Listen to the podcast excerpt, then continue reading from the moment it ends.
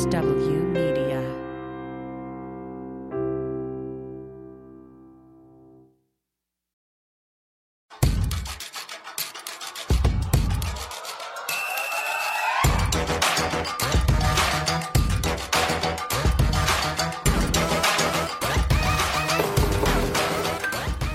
Welcome to Feminist Buzzkills, the show that enjoys its New York trash and prefers that Georgia trash stay in Georgia.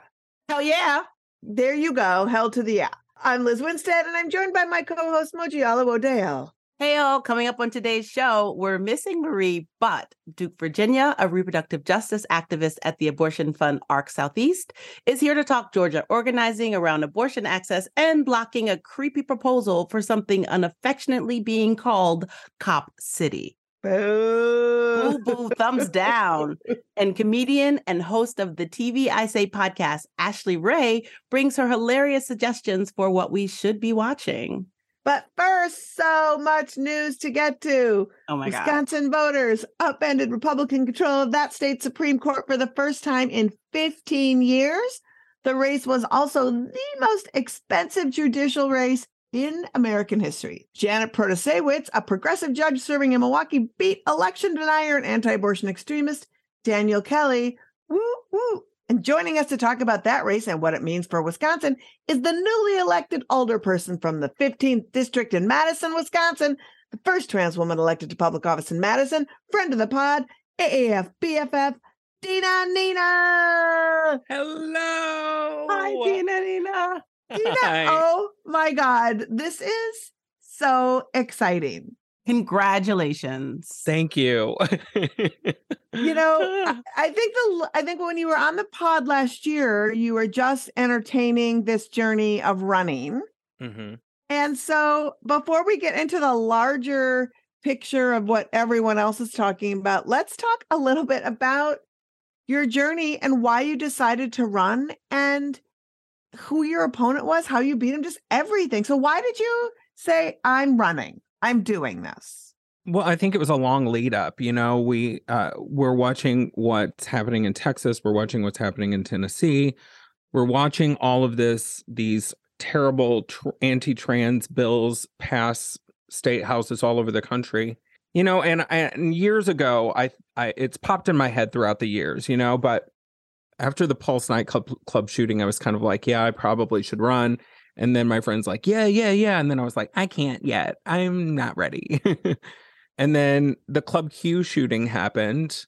And that felt different for me. It felt important for me to step in and, you know, take my own advice. I'd been encouraging women and queer people to run in office for years, you know, and and I was like, well, I guess it's I guess it's time for me to do it. And the longer I w- on the campaign trail, the longer it went along, watching national leaders call for the eradication of transgenderism and all of the things that are happening just felt really gross. And I was like, it's time. It's time. This is the right time. So yeah, so I I leapt in and I was like, I'm scared. This is terrible. I don't know what to do. And uh, I was like, I'm going to do it like I want to win. and I I won. Was there a point where you were like, I've got the wind in my sails and I, I see victory? Because the victory was so close. Yeah, I saw victory prior to election day. Election day was so hard for me because I was like, "Is this what what am what am I getting myself into?" You know, uh, especially with the hatred that's so visible and loud now. So the whole election day, I was just like, either way, it feels like it's going to suck. and then uh, he was two votes ahead of me for like an hour and a half that night. And I was like, I guess I really do want to win. And I was incredulous when it happened. Like I was like, what did what? Huh? What? I I, I actually won. And it just feels like such an honor to be a part of history, but also to be a voice for people who are being attacked constantly and need to have people in their court. Well, you know, you're a brilliant woman and you are politically savvy, but you've never run for office and you ran against somebody who is a I think a politician, right? Um, he's been the president of the neighborhood association. He works in He's worked with organizations that work with uh, people experiencing homelessness. So he's got long ties. He's been in this community for 20 years, you know, and I'm a comedian. Right. so it was very intimidating. We ran, I think, for on both sides, we ran a respectful campaign, as respectful as we could be. Um, and I'm proud of the work that we both did. And I'm I mean I'll we'll be in contact because he he works in services that I'm passionate about. So What do you think pushed you over the edge? Like, what do you think did it for people? What could you see when you were talking to folks and going door to door? Because your Instagram is you out there every single day. What do you think it was that people really resonated with when you were out there talking? I mean, I, everyone of us knows, uh, well, in our neighborhood, we're a working class neighborhood.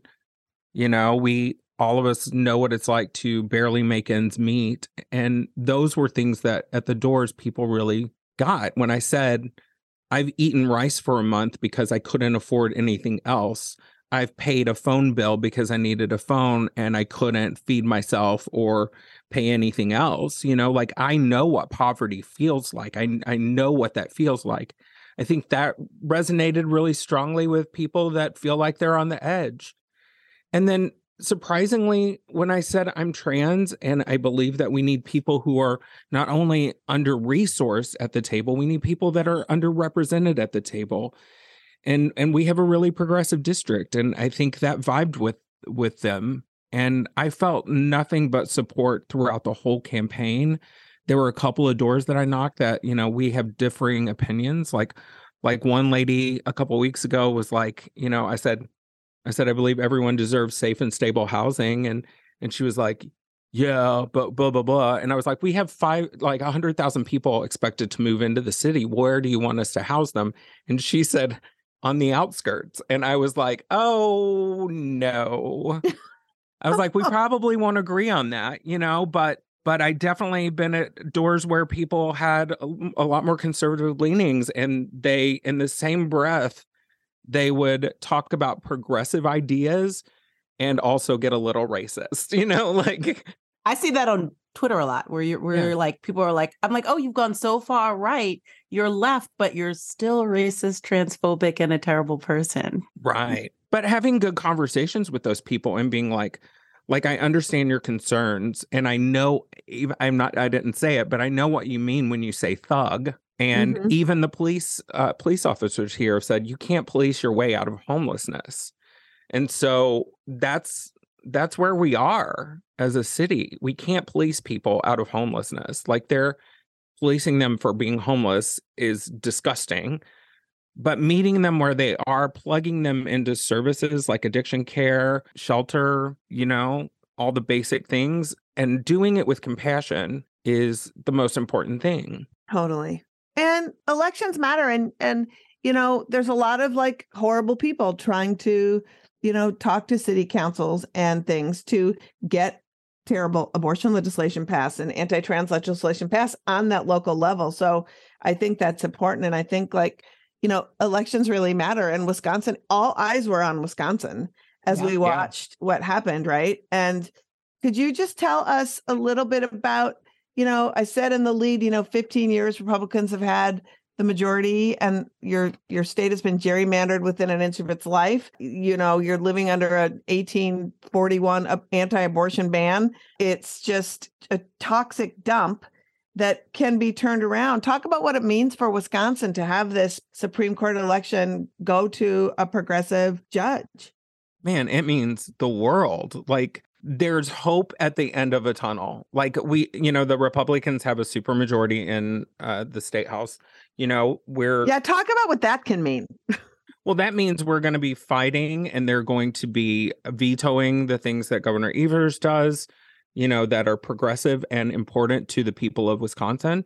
They they don't care about the people of Wisconsin, they care about them, which is what I've seen over and over again. They're not they don't act in good faith with democratic leaders, but what I see is that we'll ha- we'll start to have fair maps. We'll start to have somebody who's fighting for us in the judiciary and watching the next few years as their regressive painful, hateful ideologies kind of are pushed to the side is going to be glorious to watch. Um, but it's going to take several years because we have to get new blood in. We got to get fair maps, and we've got to get new blood running for state uh, assembly and senate. We we just have to. And as we progress, we'll start to see those things happening. But for the next few years, it's going to be you know an uphill battle. But at least we're at least we're in it. Yeah, we're in Yeah. it, and we'll get there. But yeah, it's a marathon, not a sprint. Like this Right. is this is the first. These are some great steps in Uh, in a long marathon. right. Fair maps help so much. So much. Yeah, it changes everything. like fair maps could could really change i mean we have pretty much 50-50 split of democrat and republicans in this state right and when democrats go to the polls if it's a, a statewide election or even you know a federal election like we have an uphill battle for those. So now just the idea the thought that we could have fair maps and get equal representation and it will force us to come up with innovative solutions to the issues that our state our cities are facing. Hmm and and then also like getting getting new leadership in in those spots is going to help cities like Madison and Milwaukee not be penalized because they don't want to fund us because we're liberal. So so that'll help us get funding for the programs that we desperately need in in Madison and Milwaukee. So That's great. Dina, we have to wrap, but I want to ask you two questions. What are you most excited about? And what are you most scared about in this new role? I'm so excited to be the first trans woman to hold office in Madison. Our uh, common council is 25% LGBTQ now. I will be working with an amazing lesbian mayor who I am so excited to work with. What I'm scared about is I want to do a good job. I just want to serve well and I want people to to realize that I'm trying to care for them Right. in all I do. Well, I can guarantee that you are going to try with down to the nubs of your pretty painted fingernails that you will work tirelessly. We know that for sure. Dina, before you go, tell people where they can find you and follow you and all that stuff. Yeah, you can find my campaign at Dina Nina for Madison spelt out. That is my handle on all the socials as well, except for Twitter, which is Dina Nina for MSN, uh, which is the abbreviation for Madison. And then if you're into my comedy stuff, Dina Nina XO on all the socials. Awesome. Well, we'll tell people to check them out. We'll put it in the show notes. Dina, we love you so much. Thank you. Love you guys so much. Thank you. Thank you, Bye, Dina. you guys. Well, that was really uplifting. So and that's good. where it ends. That is where the joy ends. We have so much show full of so much fuckery. And before we get to the new news of the week, we have some updates on some stories we've been following. Mo, do you want to kick those off? Absolutely. And these are like middling, okay, goodish updates. First update is from the state of Utah. Planned Parenthood Association of Utah has teamed up with the ACLU to bring a legal challenge to their newest anti abortion bill, the one that attempts to shift all abortions to hospitals. Uh, we've spoken about this law before, and it's supposed to go into effect in May, May 3rd. And that bill would make it, the law would make it illegal to license a clinic to do abortions and instead mandates that all abortions in the state happen in hospitals. But Moji, what's the problem with that? well, it turns out that up until 20 minutes ago, 95% of abortions in Utah's happened in clinics. Hospitals did like so much less. Uh, so they may not be equipped to take this on. And hospital abortion care is more expensive than clinic care. But wait, there's more. oh boy. Earlier this year, soon after this bill was announced, it came to everyone's attention that five of the hospitals in Utah have been taken over by a Catholic hospital system that does not do abortions and kind of doesn't do a lot of reproductive care uh, you would want anyway. And the Utah Hospital Association hasn't said anything about how they stand on maybe having to take on this work. Because maybe Mormons aren't jumping up and down to make sure abortion's accessible places. I don't know. But this is great. Finally, there's a legal challenge to this law. So we will see what happens. You know, magical underwear is not birth control. I It just is want to put that out not- there I mean, I to don't all you out it's there birth listening. control for me. It's Don't birth control for me life. too. Yeah, I mean, it will dry out your vagina faster than a, a Matt Gaetz, uh, you know, Magic Mike moment. But oh, I just Yeah. clinched. In middling good news, the New Mexico Supreme Court has blocked these local governments who created their own anti abortion ordinances using the sanctuary cities for the unborn model. We talked about this last week. Uh, sanctuary cities for the unborn is a passion project of one Mark Lee Dickson, who likes to go to small towns and work with local governments to create these ordinances. Often that are unenforceable, but that limit or ban abortion. New Mexico has been in his sights because it's a progressive haven uh, surrounded by or very close to places where abortion is essentially illegal. And so he'd been to like a couple towns um, who had adopted these ordinances. And the Democratic AG of New Mexico said, not in my backyard. And essentially went to the New Mexico Supreme Court and argued that these ordinances are unconstitutional and they violate the new Reproductive Health Act that was passed in New Mexico this year. So this was not final. Currently, these ordinances are blocked, but they have to go back to court or submit briefs by April 20th. Then the Supreme Court will do some more thinking, have more of a think on it, and decide what happens, especially in light of the Reproductive Health Act. Liz, can you tell us who is um who's fighting for the side of these little tiny towns that want to ban abortion? Well, turns out, you know, I'm always looking for reasons to hate Josh Hawley even more than I do. And Mhm. turns out his wife is the attorney who is uh, fighting not only for these, you know, Pied Vipers who are going into the towns and trying to ban abortion, also the lawyer who is defending the made up Hippocratic Society of anti abortion douchebags trying to get mifepristone yanked from access all around the country as well in the Texas case that we still have not heard about yet. So Yeah. yeah, Erin Hawley, a joy and a delight if you've got to have Josh Hawley uh, soiling you on the reg. Can't be good. Make makes you a terrible person and bitter. But you know, it's it, the thing about these things. I just think is so important to remember is um, as we see in in part of Good News, Whole Women's Health Alliance. Uh, this is a full throated good news list. yeah, this is I am on the board. I'm on the board of the Whole Women's Health Alliance. Is uh, finally opening a clinic in Albuquerque and is advertising for their clinic in Austin, Texas. It's great. But I just want to say that Whole Women's Health was a clinic that wanted to open up in Hobbs, New Mexico, which is a tiny town right in the Rio Grande Valley, um, right across the border from Texas. They wanted to open up in Hobbs to service patients there. And Hobbs was one of the cities Yeah. that became a sanctuary city in Garbage Town, New Mexico. So, you know, it hits it hits hard. Yeah, and the whole woman's health story is also really great because um, as of the time of the reporting I saw, they had seen 24 patients and 22 of them had been Texans. Mm-hmm. So Texans are getting service. Yeah. Well, I can tell you that at the Whole Women's Health in Minnesota, after SB 8, that first law, the bounty hunting law, and In through Texas. Dobbs in Texas, and then through the Dobbs decision, 30% of the patients in Minnesota were people from Texas. That's a much further trip.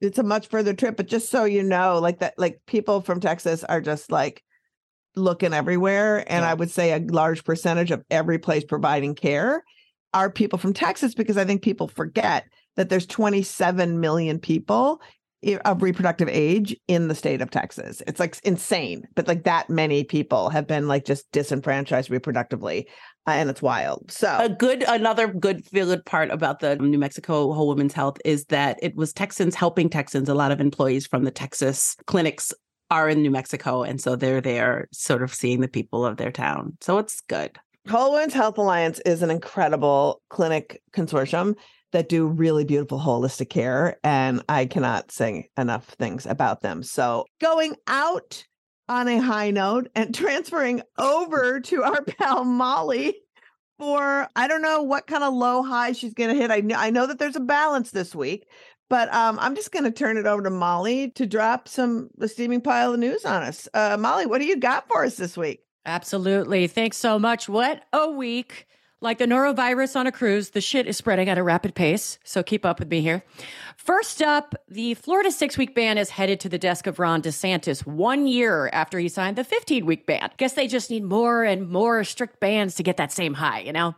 At this point, human rights in Florida are as flimsy as those sandals they give you after a pedicure. Speaking of flip flops, North Carolina Representative Tricia Cotham announced this week that she is switching to the Republican Party only three months after winning office as a Democrat. This gives the GOP veto proof majority to pass their heinous abortion restrictions. Tricia said she was welcomed with open arms by Republicans. Obviously, Tricia. If it meant more power for them, they would welcome Freddy Krueger with open arms. They take anyone. They're not picky. You're not special. Kansas is also continuing the trend of Democrats voting with Republicans against humanity. That's a card game.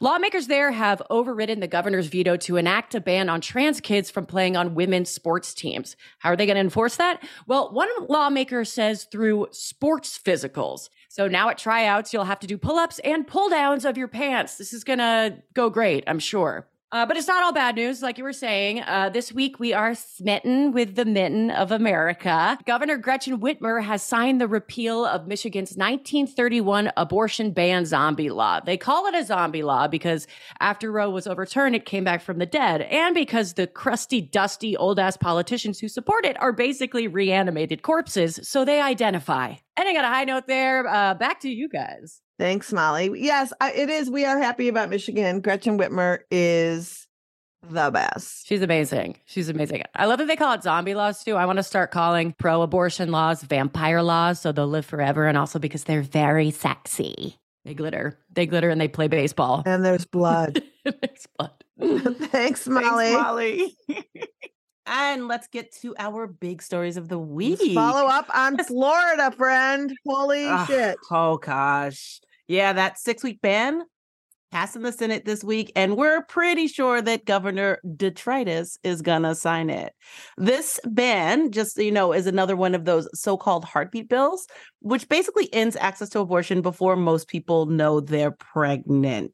It also restricts access to uh, medication abortion. It requires physicians doing in-person dispensing, and Liz, it has those things they call exception that are useless. Oh yeah, for victims of rape and incest, as long as you go tell the cops and then go scream about to everybody and report it and do all this other shit. It's a mess. And then I think they need like signatures from two doctor. It's wild. And this is also crazy because they just signed a ban a year ago. I'm unsure about what the penalty is. It said, I read the bill and it said that if you're convicted of performing an abortion, it's a third degree felony. And the third degree felony in Florida seems to um, be a $5,000 fine and five years in jail. But I don't know if that's for the doctor, the pregnant person, or their God. I'm unclear.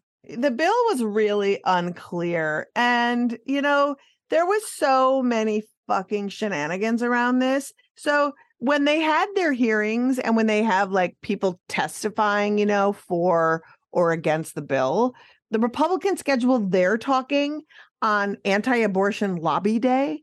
So they filled their, you know, they filled the whole the whole legislature with people speaking. They could speak for as long as they wanted about the unborn and how much they love the unborn, never anybody uh, anybody pregnant, on and on and on. Then Tuesday was the day the pro choice people got to speak. And on that day, the Republicans shoved into the schedule a funding bill that would be heard immediately following that would fund Florida families who are desperately in need of, of, food and of help.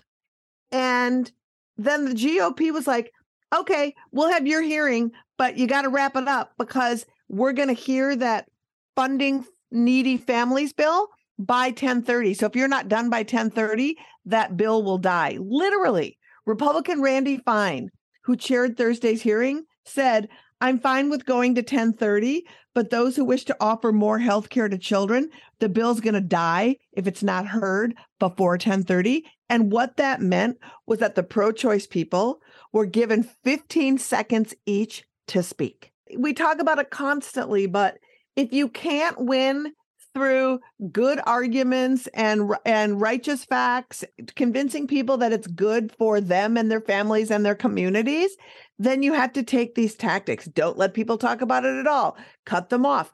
Threaten that needy folks who need help won't get the help they need because your ideas are fucking garbage. Yep. it's so bad. And you know there's some righteous democrats especially women in florida Anna Eskamani. I've seen her several times and I met her once at the Frank conference in at the University of Florida. I do this conference every year, and she's so great. And she was absolutely appalled. And she said they call themselves pro life, but are willing to take away health care from kids over the abortion ban. And they had some really funny names. And I just want to look this up really quickly because I think, didn't they call the bill like all sorts of all sorts of names, like not the heartbeat bill, but the other bill. Oh yeah, they did. They gave it a uh, your sons are going to jail bill. Yeah, yeah. Also talking about righteous people, Lauren Book literally stood there and read her office number from the floor and said, "Anyone who needs abortion care, call me." And I thought that was incredible. I mean, it's wild. And then people took to the streets and they were protesting. Uh, literally, there's a TikTok of peaceful protesters like almost to the point where they were boring the shit out of me. Protesters like sitting in a circle, singing with water bottles, singing like Indigo Girl songs. And I was like, really? Can we get a. And then they were all cuffed and arrested yeah. for disturbing the peace. And it's like, I don't even. And then they tried to compare it to the insert. It's a mess. This is DeSantis's America. this is DeSantis's America, yeah. and so it's probably going to be signed next week on his desk. Um, and our other story that we wanted to break down this week is a trend that we've been following.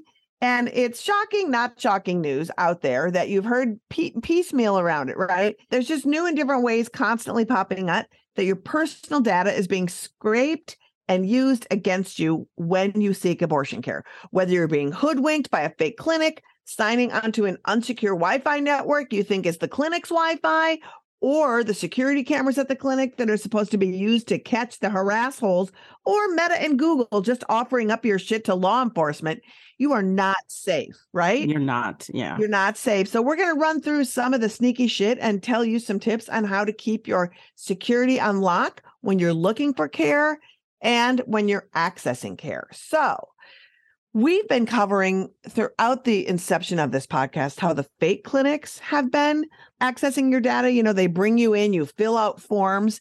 And what a lot of folks I don't think realize is fake clinics are now part of the three giant pillars of the anti abortion movement. There's the people in the streets, there's the legislative piece, and there's the fake clinics that are really huge. And 50% of all fake clinics are part of massively well funded, hundreds of millions of dollars funded fake clinic conglomerates.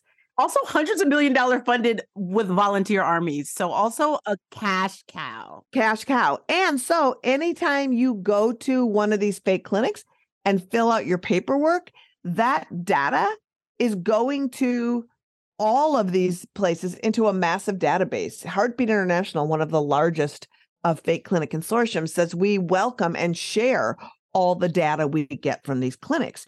And that can be scary in a number of ways, right? You're giving your reproductive history, you're giving your sexual history, your inquiries around abortion. They're taking all of that down and they're sending that shit out to all of these different places. And they keep growing because all of now, after Roe has fallen, they're just being funded and funded and funded with tax dollars being diverted to them. A lot of places, the minute they pass these abortion bills, they also give millions.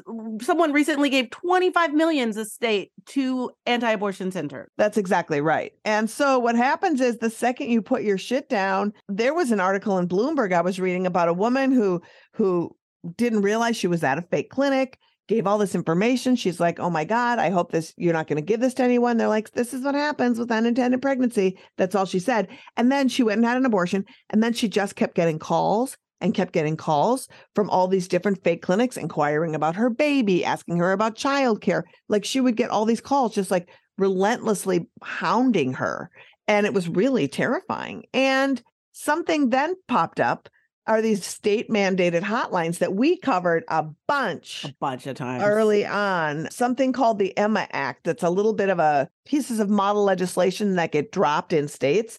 Arkansas passed it. Oklahoma proposed it. I don't know if they passed it but it's called Emma stands for Every Mother Matters Act. And so talk a little bit, Moji, about like what that is. These Emma laws are insidious. What these Emma laws state is essentially a state will mandate that if a person is considering having an abortion, before they can even get near a clinic, they have to call one of these centers or these hotlines. Often the Emmas are hotlines, give their information, then are given a unique identifying number, and then have to take that to a clinic And that way, essentially, a state can track, like, oh, you this is what you did, and then you went to this clinic, and then you had an abortion. They have all your information, and I don't feel like we can trust that states that are anti-abortion are doing good things with the data of people who seek abortion care. Well, and also let's be clear that these are specifically if you work on an MLI and you come from an anti-abortion space, you have to never have worked at an abortion clinic or been pro-abortion in any way.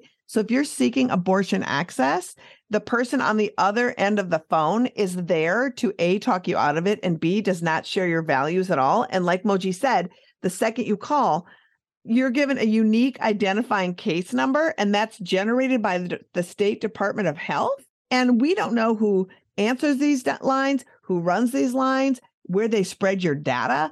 And remember, and this is the part that's really scary, that anti abortion organizations are more and more savvy about tracking. And if they're collecting your data, it's not HIPAA because it's not covered under medical HIPAA laws. Yep. Uh, so if you're a person in a state where abortions are restricted and you you call one of these lines, your information could be passed on to some crazy prosecutor who if you didn't have a you're in the system and you said I'm pregnant and I I'm seeking abortion care and you never had a baby, right? There's no record of you then having a baby.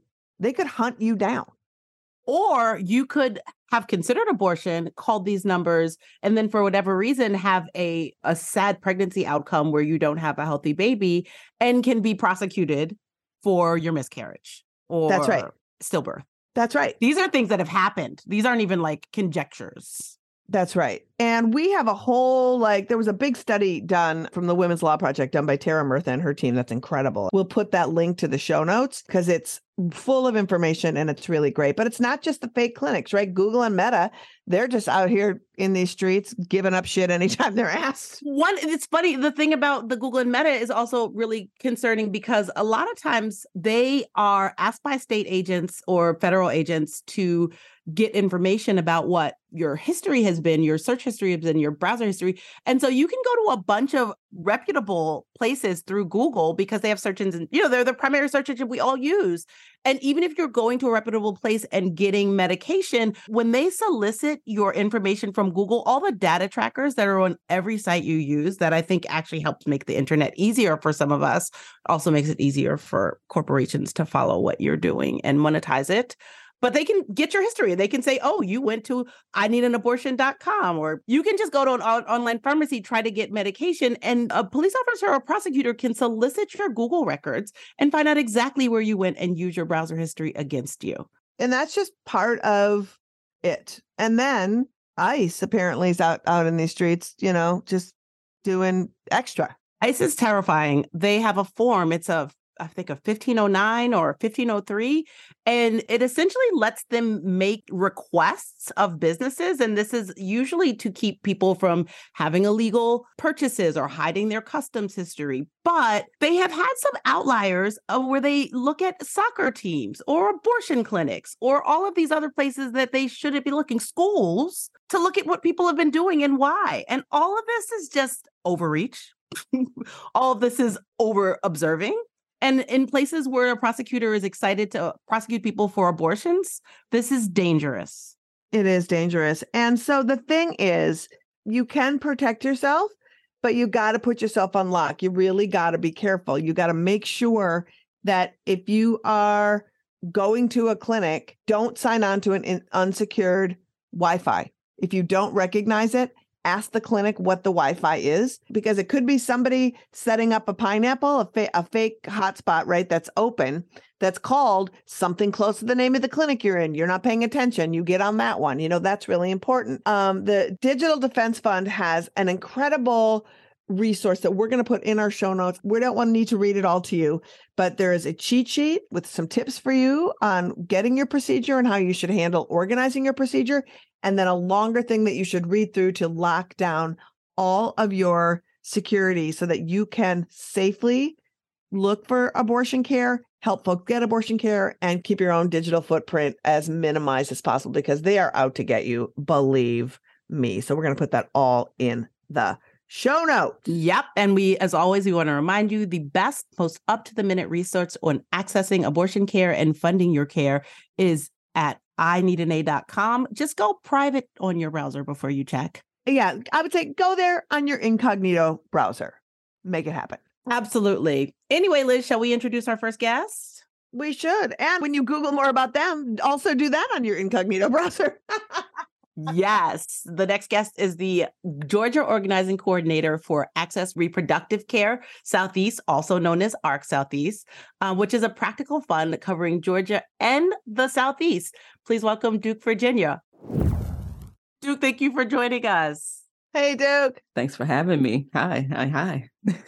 for our listeners of the pod who may not know, can you fill us in on the work of ARC Southeast and um, what you do specifically as the Georgia organizing coordinator?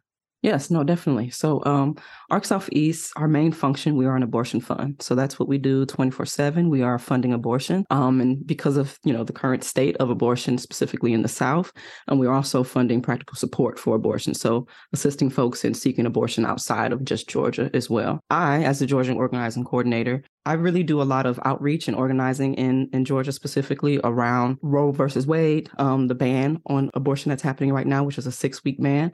Um, but I also do a lot of just community outreach in general, just getting the information out there to folks kind of um, about reproductive justice as a whole. Um, so outside of just abortion access, also just uh, reproductive health, things like uh, the bans that's happening on trans youth right now, um, as well as contraceptive kind of not being as accessible um, in you know stores and just really being kind of too expensive to begin with. So really just um, just getting the word out there and just getting more folks involved and kind of like what they can do outside of just voting, you know, to kind of help with these issues. Yeah, that is awesome, and we want to drill down on the specifics of reproductive justice and all the sort of intersections that happen around that in a sec. But first, could you just lay out for folks because it feels like Georgia has a roller coaster of an abortion. Mm-hmm. You know, it's like it, it, it, there's a six week ban that's being challenged, but we don't really know what's happening right now in Georgia. So could you lay out a little bit of the of the past year and and what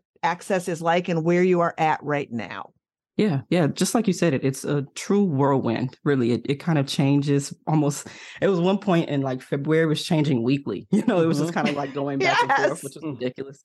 Um, but yeah, so right now there is a six week ban, but um, abortion advocates in Georgia are suing the state to get rid of that ban, of course. So it's kind of abortion access in a nutshell is really just in a judicial process right now, where it's really kind of like up in the air. Um, outside of that, of course, advocates are pushing back against with with um, suing the state, but also the RFA, which is the Reproductive um, Freedom Act, which was presented um, about a month ago. Um, which is basically is trying to just enshrine fundamental protections of, of abortion and uh, access in Georgia, so that they can't just take it away and they can't just make it super flimsy. Are you doing that as a ballot initiative or through the legislature? Uh, that's through the, the legislator. Yeah. Okay. Yep. Yep. So that would be through the legislator. Um, and that was yeah, that was just introduced, I believe, in February. Yeah, and, and outside of that, it's really just trying to get people more involved in really just creating sustainable alternatives outside of just legislation. I think that unfortunately we're at a time where we can't just rely on uh, on lawmakers to make things accessible for us we have to kind of figure out what alternatives we're going to have to take into our own hands to you know make sure that folks like us, working class folks, can um, still access abortion because the bottom line is rich folks are still going to be able to access it. You know, they have their private doctors, they have their private, you know, um, facilities where they're going to be able to get it. So it's, a, it's going to be the poor folks and working class folks who are going to really, really um, bear the brunt of these bans. So really just trying to figure out sustainable alternatives outside of just you know fighting the legislator um, every February. Also, like it's super important, I think, to remind people. I really love that that a lot of your work is outreach because I think a lot of times these bans um, and all of this confusion like really feeds their narrative and really kind of mm-hmm. strengthens mm-hmm. them because people actually have no idea what their options are and if abortion access changes to hour to hour few people need a, an abortion every month right. and so people aren't keeping up on like the hourly like they just like i need an abortion right now and where where do we stand yeah what do we do i just want to get clear as you're fighting the six week ban, it varies from state to state on what whether or not they let the ban stand or not. So right now, what they said was six week ban is in place while you're fighting it. Is that right? Yep, yep, that is correct. So again, as, as sort of Liz brought up earlier, Tennessee and Florida are really dominating the headlines with their terribleness, right? But Georgia signed into law their own Don't Say Gay bill. And then there's this Cop City situation. Can you tell folks about that? So it's been a, a two year fight. About two years ago, um, outside of the almost 20 hour public comment that was in opposition of Cop City.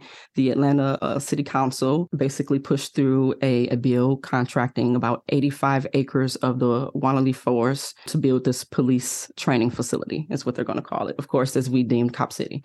And it's it's just a, a real, real a true testament to falsified consent um, by you know state officials and I think, just like you said, uh, it really hasn't been, especially in, in reproductive justice circles, um, something that's been pushed to the forefront because it is, you know, everybody's kind of like having their own opinion on what public safety really looks like, and and kind of how we take it into, you know, like where we where we should be taking it, right? Which is not just throwing money at the police, but actually throwing money at some of these, you know, things that we need, right?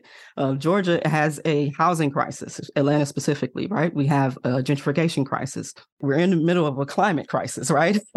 We're also still in the middle of a pandemic. So throwing almost $90 million towards um, the building of a police training facility, it's, it's really just a smack in the face, you know, to, to folks who are dealing with these issues every day, you know, the urgency of being able to house folks, the urgency of being able to feed folks, right? It's just it's kind of just being pushed to the side. So I mean that's that's really the the movement in, in a nutshell. Is just trying to get as many people um, invested in the stopping of the building of this facility because it wouldn't just be detrimental to people in Georgia, pe- to people in Atlanta.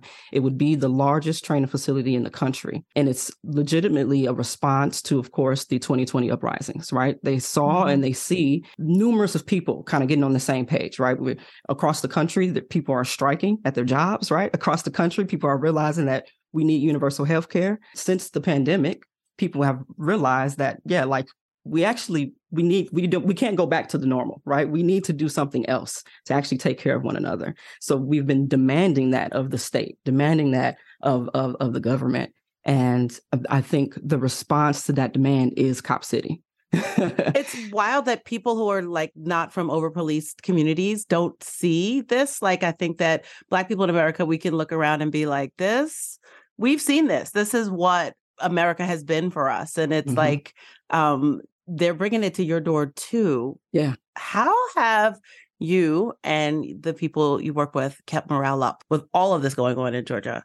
I think it's just continuing to do the work, continuing to to build those alternative alternatives, and I think people seeing that we're not giving up. You know, people seeing that we're we're actually just going stronger, and we're actually just we we know that we have each other, right? We have to rely on one another. Um, so so really just continuing to be motivated by like the urgency of just making sure that everybody is okay. Like the people that we love, the people that are in our communities, our future children. Like we want them to be okay. So that's really the main motivation, as well as the the numerous programs that ARC Southeast has, you know, in establishing. Right now we have a Plan B program where we literally just give out free Plan B. If you call us mm-hmm. up, we're going to give you some free plan B, you know? So it's just taking care of one another in action, you know, is, is one of the ways that we really keep morale up. I just did a, a, a talk called Activism as Self Care. And I really do believe that if you don't participate, it will eat you alive. Just bringing in information and not being able to recognize yourself as being part of the solution, I think is really troubling. I'd love for you to talk about how you organize folks because it's really difficult, right? How do you do outreach? Like, where do you go looking for folks? How do you get out there in the streets and get people organized? No, yeah, definitely. I think especially after 2020, that's been a really, really difficult thing to do because you have everybody has different levels of how comfortable they are being in public spaces. Um, so I just really try to get creative. Outside of actually knocking on people's doors, I do a lot of outreach at like events, parties, at the club. You know, like I try to meet people literally where they are. I was going to say meet people where they are. yeah, you know, people are not you know super willing to maybe come out to an event, but everybody wants to go have a drink. You know, everybody wants to mm-hmm. go do something that yeah, that's fun and entertaining. So yeah, I just try to just be there, you know, whispering in their ear, hey, I got some free plan B, you know, I got some free condoms, I got whatever you need. And also, you know, when you do have some time, you know, come out to to volunteer, come out and, you know, help some folks seek abortion, come out and protect some folks who are trying to seek abortion, or just come out and learn more about how you can have conversations with your peers, with your family members and things like that. So I love it. And I think that's right because I remember New York City uh, has a gigantic Halloween parade, like Mhm. massive, like thousands of people. And one year, Moji, were you with me when we went out and passed out Plan B on Halloween? No, I went another it was year. the But best. yeah, I went to the Halloween to do another uh AF thing that was also super fun because there're just so many people, and usually the fun people are the ones that that are at the Halloween parade, right? Mhm. It's Yeah. not Mhm. it's not like the people who are at the courthouses today. Right. And that's the whole thing. If you hit people up while they're having fun and like thinking about hooking up, it's like, hey, this might be a That's good time for you Yeah. to be jumping on the train that is us. So, Yes. I was like, have a good night. Have a Make good sure night. have a good night. Have a great night. Have a yeah, great have a great night. Remember us. That's right. We'll see you. I mean, and that's what I think is great. I know you're based in Georgia and you're the Georgia organizer, but would you just tell folks like you also help facilitate folks getting reproductive care all over the Southeast? Will you let folks know if they live near you where you can help them? Oh yeah, no, definitely. Um, so we actually provide uh, abortion access assistance all throughout the southeast, like you said. So of course, Georgia, um, Tennessee, uh, Alabama, Mississippi, as well as Florida. And we've also been kind of trickling down on Louisiana as well. I mean, really, there is no place. If you call us up, we're going to figure out a way to help you, no matter where you are. But those will be the main places that we we offer assistance. Not only just actually funding abortion, but also helping with the practical support of going to a different place based on where you are in your in, in your term, of course, to access abortion as well. And you can find us at arcsoutheast.org. Um, we're also on across all the socials. Okay, so we're on Twitter as well as Instagram, also as Arc Southeast, and that's where you'll find a lot of the outreach stuff that I do. It'll be posted um, on our social media as well. Duke, we will be sure to make sure we also put all of the links to your social media and anywhere so that people can find Arc Southeast immediately. Yeah. They're just listening while they're running down the street or, or on their way to the club. That's right. And I have to tell you that we have worked with them. We've made like abortion. We went to ARC Southeast a couple right before the pandemic. We created aftercare packages for patients to have after their procedures and had lunch with the good folks at ARC. And and I just the work that ARC does is so incredible. And Duke, I'm so glad that you're on the team and that you're just leading this organizing charge. It it makes me feel hopeful every time every time I talk to somebody from ARC. I'm not even kidding.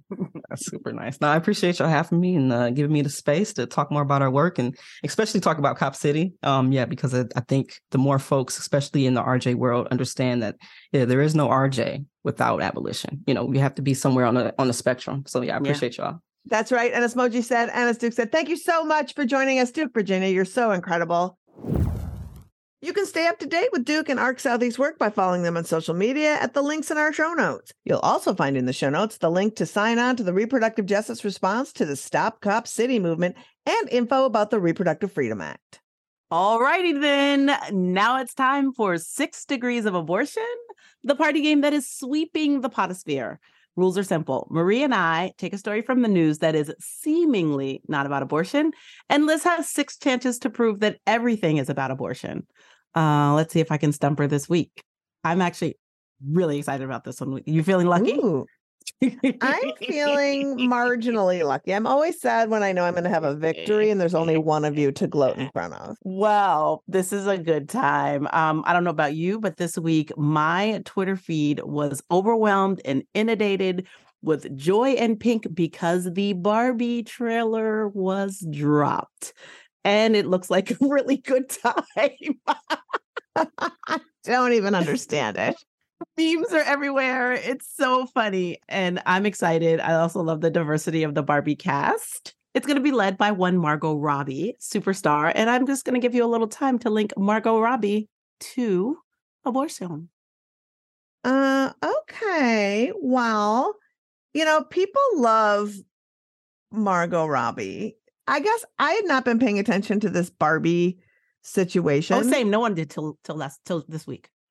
Right. And so um I can link Margot Robbie because I think she's in those Guardians of the Galaxy movies. Guardians of the Galaxy 3, I do believe, if I am not Ooh. mistaken. But I also do know that there is someone else in this movie who is one Bradley Cooper. Mm-hmm. Yes. And Bradley Cooper is directing and starring in the Leonard Bernstein biopic And also starring in the Leonard Bernstein biopic as Leonard Bernstein's sister is one Sarah Kate Silverman, who need I say more? Um, I just went on tour with her and we shared abortion jokes on stage. That is tying it in a little bow. A nice little bow. Meanwhile, I'm surprised at the direction because the Barbie movie has literally everyone in it. I was like, I don't know who's in the Barbie movie. I just know the Barbie Gosling. Issa Rae, America Ferrera. Oh, Issa Rae, I could have done. Oh, that would have been. I should have. There's like See, a- if I would have Googled, I mean, if I would have Googled beforehand this Barbie movie, because I actually made a Barbie meme today for for Abortion Access Front for a thing we're doing, and um, I just Googled Barbie meme, and I didn't even see who's in the movie. I, I only knew Ryan Gosling because I could have done, I could have done Issa Rae. I could have gone to Amanda Seales to me to talking about abortion, Mhm. but I didn't. Anyway, so uh, I had to go all the way to Guardians of the Galaxy. A win is a win. A win is a Guardians win. of the Galaxies are really funny franchises to me. I It love them. I like Can't that wait. one. Yeah, yeah. I, I'm excited to see what she does there. I was unaware that that was a thing. That's exciting. And um, I believe with that win that I scraped out of really the bottom of the barrel, we move on to our fantastic next guest. Oh, yes. Coming up next, right here on this pod, is the most famous bisexual, solo, polyamorous Black queer comedian, actor, and writer currently based in Los Angeles. Here to talk about pop culture and good TV, welcome Ashley Ray. Hi, Ashley. Thank you for joining us. Hi, thanks for having me. I'm so happy to be here. So, you are a pop culture expert who talks about life and love and abortion and all the good, juicy stuff. Where have you seen abortion done on TV in a good way? Like, give us some recs. Look, it's still hard to find these examples. that's why we're asking. I'd say the yes, yes, exactly. And I think the most famous one that comes to mind is Scandal. Uh, people remember Olivia Pope got an abortion on the show. It was seen, and it's not only that; it's Kerry Washington, it's Shonda Rhimes, like at her peak ABC, and that's what she chose to focus her platform on. So. eh, eh, Here's the thing most of my examples are going to be Shonda Rhimes. That's how rare this is, that it's really mostly Shonda. So, what you're saying is Black women are leading the charge. Yes, black women are Wait, leading what? it. White women aren't? I am leaving this podcast. Center me. Which I mean- center me. which kind of has always been the truth, even if you look at film, which I think took on abortion before TV did.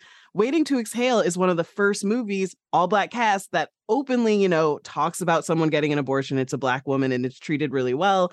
So, yeah, black women on TV leading it with Grey's Anatomy being, I'd say, one of the best shows to do it. They have had multiple abortion storylines. You can see the most traumatic ones, but even as recently as last week, uh, there was a big, you know, and for everyone was excited because it was Ellen Pompeo's last episode. But what they chose to focus on instead was one character getting an abortion. She's already a mom. She can't take, you know, she's o- overwhelmed.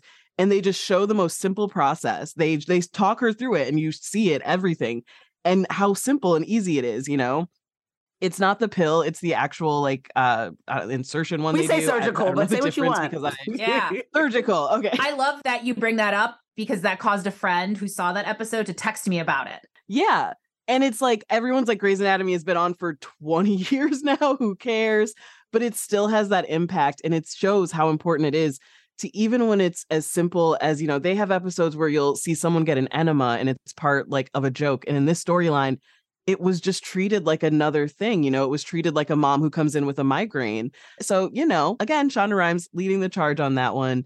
Uh, and I think that Grey's Anatomy episode has been getting a lot of attention, not because of Ellen Pompeo, but because of that storyline. And I think the thing that's so tricky about putting abortions in film and TV is that most abortions are either taking a pill and that ain't fun to watch or or just a 5 minute procedure right on it like with the aspiration and that ain't that fun. You know like it the Yeah. drama with which people need to have in the abortion is like well, if it's just kind of simple and easy, how do we make it compelling television? And I always think Yeah. that's an, an interesting conundrum for folks to have. Um, but then I don't want them to over dramatize it for the sake of having it be compelling. You know, it's like, what do we do? Yes, I, I, I, yeah, I think the first TV uh, probably example that people my age will remember millennials was Degrassi. Um, they had a huge abortion plot line with a few of their characters. uh, a few of the teens get pregnant, but only one of them actually goes through with it. And I think it it was like season three. It took a while for Degrassi, a show that had teens doing worse things than Euphoria. Okay, like it took them a while to be like, okay, we're gonna take on abortion. Uh, but even they, they of course do it in a, this really dramatic way. There's no just, hey, you know, this makes a lot of sense because you're gonna go to college next month. So hey, yeah, okay, you know it has to be this huge all life altering decision uh, and i think shortly after that that character like doesn't even stay on the show and all this stuff so there always seemed to be repercussions for characters that faced that it was never just oh that happened and we move on. It's always oh and that is why this character is now gone or like becomes evil or loses themselves or is now like spiraling mentally and it's like i you know we don't need those um we don't need those consequences involved with those plot lines. Also they're just not realistic like yeah. um yeah. i'm like yeah. parenting actually has more consequences which is a choice it's fine but like it, it lasts longer. I mean childbirth has a lot of consequences. yeah, you know, Tylenol, Viagra. The consequences are endless. Exactly. I I think having the kid might be a little more involved. I don't know. I feel like it is. It's a school of thought. Yeah, yeah. I, don't. I know. A few people say, "Hey, maybe raising a whole child takes a lot of work." I don't know. Uh, but I would also say, um, the Bold Type. If you're familiar with this show, I love that show. Nobody ever wants to talk to me about the Bold Type. I thank you. It. Thank you. What is that show about? The pegging episode. Oh the my god. The pegging episode. Yes, the what? pegging episode. It is okay. It was a show on Freeform. It's called The Bold Type bold ones know. That's what I like to say. That's the bold right. ones know. If you're a fan, you're a bold one. Okay. You know, Liz, the bold ones know. And it's about these three like girls who are friends and they live in New York. One of them works at a magazine because that still exists. Yeah. Even though it's like a modern teen show. Like teen Vogue. Yeah, it's like a teen Vogue vibe. Uh, one of they all work actually at the magazine Scarlet. One of them wants to be like a fashion stylist and designer, but she like works as an intern when she starts and she's like secretly sleeping with her boss. And then one of them is gay, but she's like also the like best at the social media team. So she's like outspoken and she admits that she had an abortion and she's not ashamed of it and like uses it as this big platform uh, and all of these people are like what you can't do this that's what and yeah but they're oh, bold. so you're saying she's us yes yeah. and also just like because they're the bold type like, they do it anyway and they're just unabashedly talking about like queer shit and yeah. like uh she's like dating a cis dude and they wants to peg and so they explain pegging yeah. and what it is and how she, yeah. it's like amazing like that's why I just keep bringing up the pegging episode because it's yeah. like it's oh my so God. so good, and they take on all these topics. It truly feels relevant. The characters are so good. If you loved The White Lotus, you get Meghann Fahy. This was like for me her starring role. Like I actually don't know her from The White Lotus. I'm mm-hmm. like that is my girl from the Bold Type. like that is who she'll always be for me. Same. yeah, like and she's my favorite character. She'll be your favorite character too. Um she and it gets into a lot with her too because she also decides after she marries someone older that she doesn't want to have children and the whole show like kind of goes on her journey of deciding whether or not she wants to become a mother. Uh, it looks at it in so many different ways that you know, i think it's one of the most interesting modern watches if you don't want to watch like an 18 season long show like Grey's Anatomy uh, to like binge on a weekend. I agree. Okay so i have to ask you too ashley having said that are you a Good Trouble Fosters fan? I love Good Trouble and Fosters. Uh, I had the creator on my podcast actually, because uh, one of the first shows to create, you know, to feature a lesbian couple. I love those shows. like, I think I was the only person who was like, "Oh wow, we're getting a spinoff to the Fosters finally." like, I know. Wow, I, Will you marry me? I feel like you marry me. I feel like this is a whole situation that's happening right now. like they're the best shows well, you know what's so interesting is that like these shows are they're and and I think they are buried on these sort of other networks, right? Yeah, but like, like you nobody all, you cares would about love them. Their subject matter is like really next level deep, and they like they talk about white supremacy and they talk about like just like all this anti-blackness and anti-queerness and they just anti-asian like there's a great storyline with like margaret cho and uh, it's just really I don't know why they're not on bigger platforms. And it's really exploring the lives that everybody that's talking on this podcast right now are living, these intersectional lives, the issues that we deal with with Yeah. our with the people that we know and that we love, and nobody else is talking about it. So yeah. Yeah, and it's it truly is one of those really good shows where you can have someone watch it. They're gonna get to see real stories about abortion and see good information and media about it. And it's not gonna be like corny and dramatic, and you don't have to be like, hey, cry warning. like, you know, it doesn't need any of that. Like you can just enjoy the show, which is so rare for this kind of topic. You know, I think the other examples I could think of off the top of my head are like uh, Dear White People had an episode where a character admits that she had an abortion, which is incredibly moving. Again, black women leading the way with Coco, one of my favorite characters in the show, uh, taking the lead and really, you know, admitting what she gave up to have this like dream in college. Um, and that was one of, for me, one of the big pieces. Uh, I wrote about that episode for Jezebel because that was like a turning point in the show when you realized, okay, this isn't the movie anymore. Like we're really digging into these characters, and it's just heartbreaking. like it is one of those episodes where I'm like, you know, be in a mood to watch it, be in the mood to watch it. But I think it is just one of the best portrayals of like a young black girl. And that again is so rare where, you know, she doesn't come from this like broken, horrible background and stuff. It isn't that huge tragedy level story. It's a practical choice that she lives with and is happy with.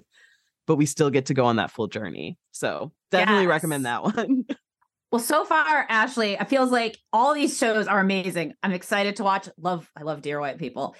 I do have a question though, because I might have read your Twitter wrong, but I want to pivot over here to other other choices and recommendations. Did you date a flat earther I did. I did date a flat earther. who doesn't believe in Mars or Canada? Mars or Canada or the entire continent of Australia. Australia. How did they Ooh. explain that? Yeah. Like what was their like thing? Okay, so he says it's a government psyop campaign, and when England said they were sending people to Australia, actually they were killing people. So they didn't want people to know that Australia didn't exist. So they came up with this whole lie, and actually Australia is Canada. And he was like, "That's why Americans can't walk into Canada, and it's illegal." And I was like, "No, you can't. Like, I'm from the Midwest." I was like, you go to Detroit, there's like a bridge, you can literally just walk into Canada.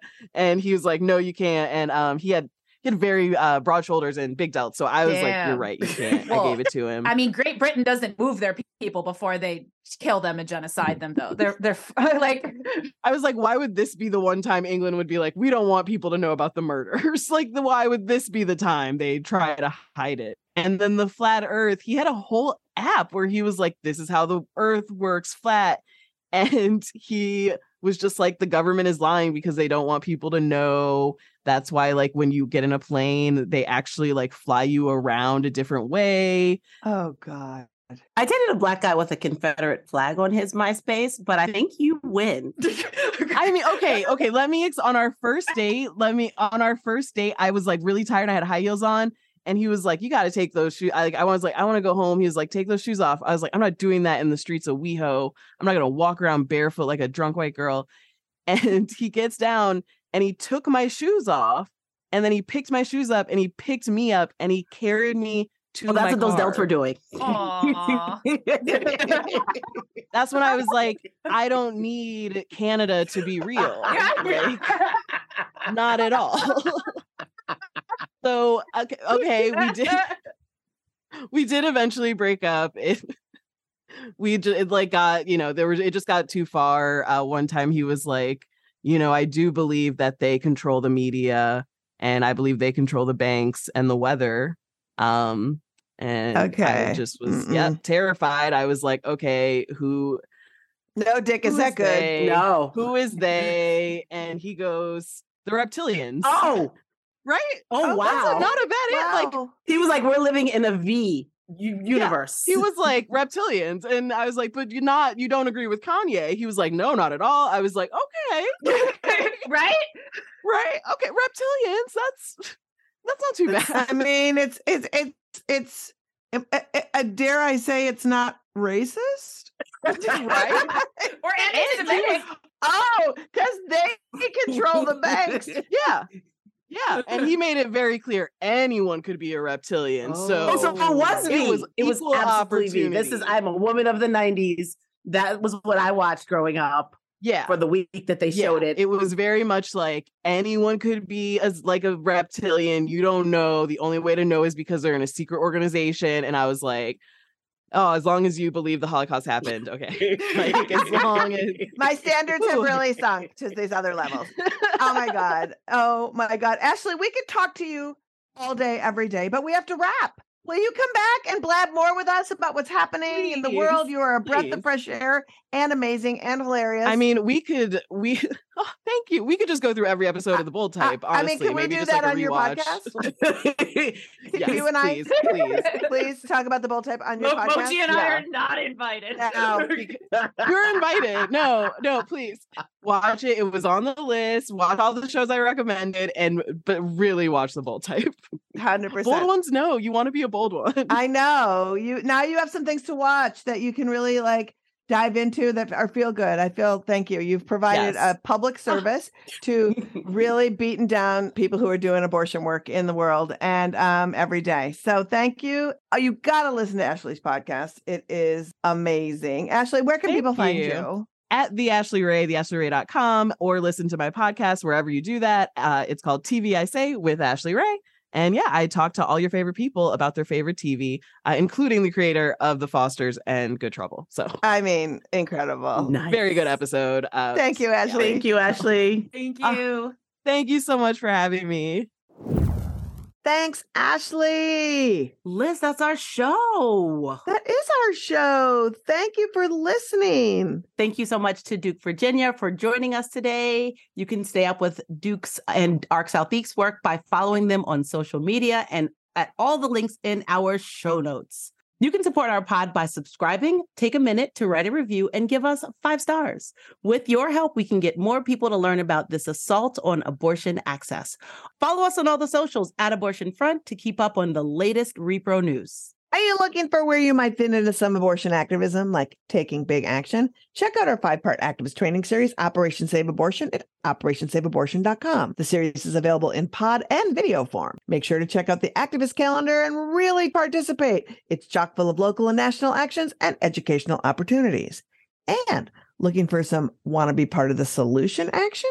Then join us for our Expose Fake Clinics virtual action hour Monday, April 10th from 7 p.m. to 8 p.m. Registration link will be in our show notes. Next week is a special pod episode. Last month, we specifically asked a bunch of white dude stand up comics to use their privilege and do a comedy benefit called Bro v. Wade to help us raise awareness and cash for abortion. After the show, I sat down with each of them to talk about why abortion rights are important to them, and it turned into a podcast episode. It's an incredible episode that features Tim Heidecker, Dana Gould, Doug Benson, Brian Posehn, Kurt Braunohler, Ben Gleib, as well as Helen Hong, who was our amazing MC for the night. Also, join our Patreon. You'll support great content and get cool FBK merch and experiences. All pledges support this pod and all of our activism at Abortion Access Front. Pledge at patreon.com slash feminist buzzkills. FBK is edited by Remy de Tournay and is produced by Abortion Access Front. Before we leave you, we want to remind you that it has been 23 days since the Texas judge heard the abortion pill case and has yet to issue a ruling. That fucker. We are watching every day and will go live on social when he finds the time to tell us. Which brings us to our last bit of fuckery. Christian influencer Ryan Foley shows his whole ass every time he sneaks a peek at yours at the gym. There's women in spandex, they might as well be naked. And us as men of God, we don't look around at these women and lust after them. What we do is stay focused. It's hard. And every time I turn a corner, accidentally, sometimes I look at a girl's butt. But we don't lust at that. Because it says what we put into our eyes, it grows. And you want to look around and look at all these women and lust after them, you'll never be able to overcome lust. Flee from it. That means don't give into it. Stay strong. Feminist Buzzkills, the podcast from Abortion Access Front. New episodes drop Friday. When BS is poppin', we pop off. And if you want to support our podcast and all the work of Abortion Access Front, like, subscribe, and join our Patreon at patreon.com slash feministbuzzkills.